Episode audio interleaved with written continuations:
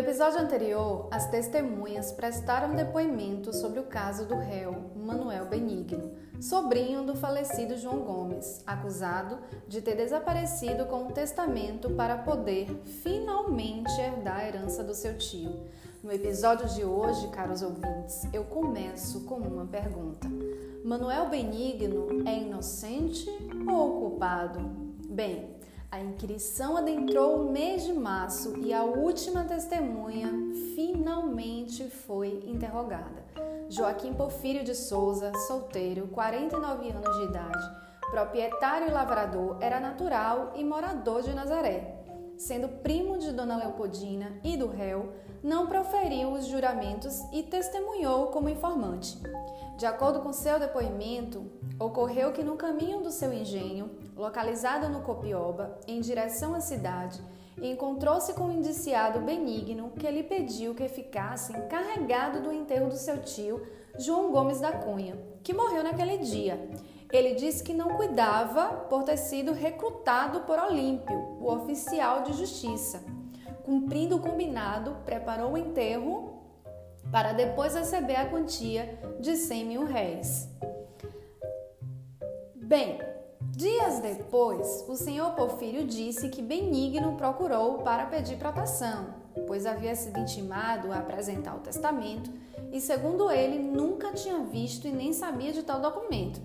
A testemunha disse que aconselhou Benigno Gomes a se apresentar em juízo com o procurador Felisberto Maria e que, por isso, na época, o indiciado Benigno havia sido preso e processado, mas não se passou muito tempo, o indiciado teve seu processo julgado improcedente, por não haver provas que o acusassem. No fim do seu depoimento, Porfírio acrescenta que depois de muita resistência de Benigno em falar para ele o que de fato ocorrera, finalmente obteve a sua confissão.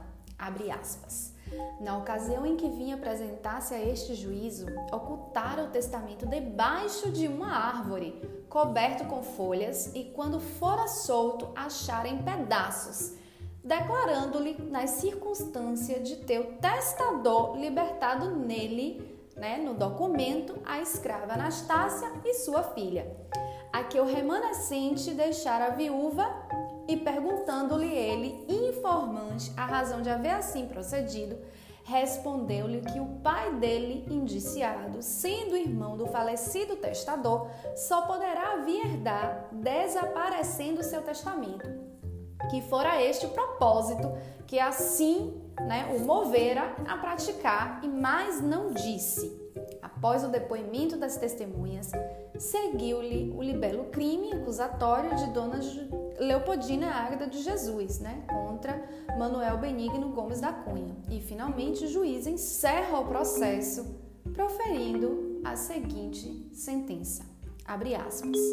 Julgando o réu Manuel Benigno Gomes da Cunha, em curso em segunda parte do artigo 265 do Código Criminal, o condeno a dois anos e um mês de prisão, com trabalho e multa de 12,5% ao ano causado nas custas.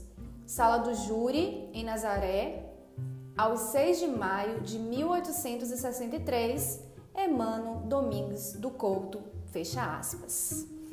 Como vocês podem ver, caros ouvintes, o réu é considerado culpado.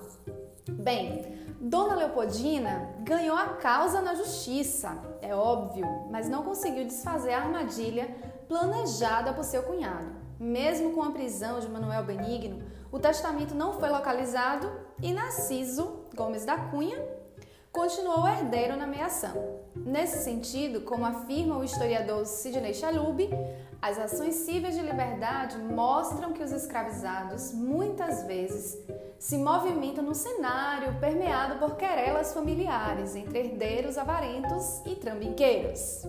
Bem, a situação de Dona Leopoldina estava resolvida, mas e quanto a Anastácia e sua filha Gabina? Observem que volta e meia uma testemunha dizia que as duas estavam libertas no testamento. Então, caros ouvintes, esta certidão será que foi suficiente para provar a liberdade dessas duas mulheres? Fica aí a dúvida.